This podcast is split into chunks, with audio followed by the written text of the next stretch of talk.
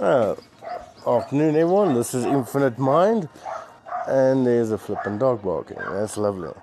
Now, interesting thing now, I actually came across while thinking about the Empire with Emperor Palpatine in the Imperial Navy for Star Wars.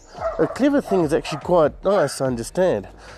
I sometimes agree with it. Having one ruler for an empire is actually better than democracy of, uh, like the Republic Senate. No, the reason why is it's actually, as it's stated in Star Wars, it's actually very true. If you look with Star Wars, they say eventually the Emperor knew the invasion from the outer to unknown regions was the Yuuzhan Vong, an alien race which is going to come and enslave what's the universe. But that's actually clever enough.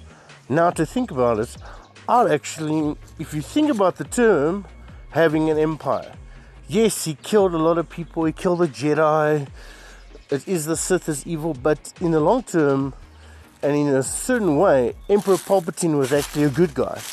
Why? He's looking after the galaxy, which is his own empire, but it's also life in general. Because what do they, what do they do? If you look at the, uh, according to facts, by the height of the empire's power, uh, might, they had over 25,000 what's it, uh, Imperial Star Destroyers. And just near the end, when the Yuuzhan Vong did attack, according to the old uh, Legends books, there was just over like 200 left. That's, that does make you actually think, eh?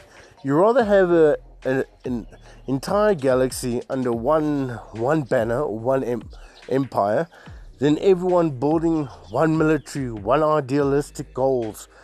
And that's true. If you look at modern world, the modern world today, if you had, let's say, Earth as just one sole empire, it would be interesting. Why?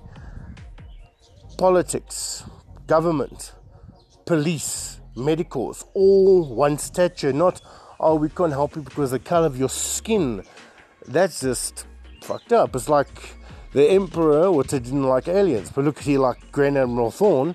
But remember, Thrawn had a mind, and the mind is a great weapon. And many people have stated the mind is our greatest weapons as humans.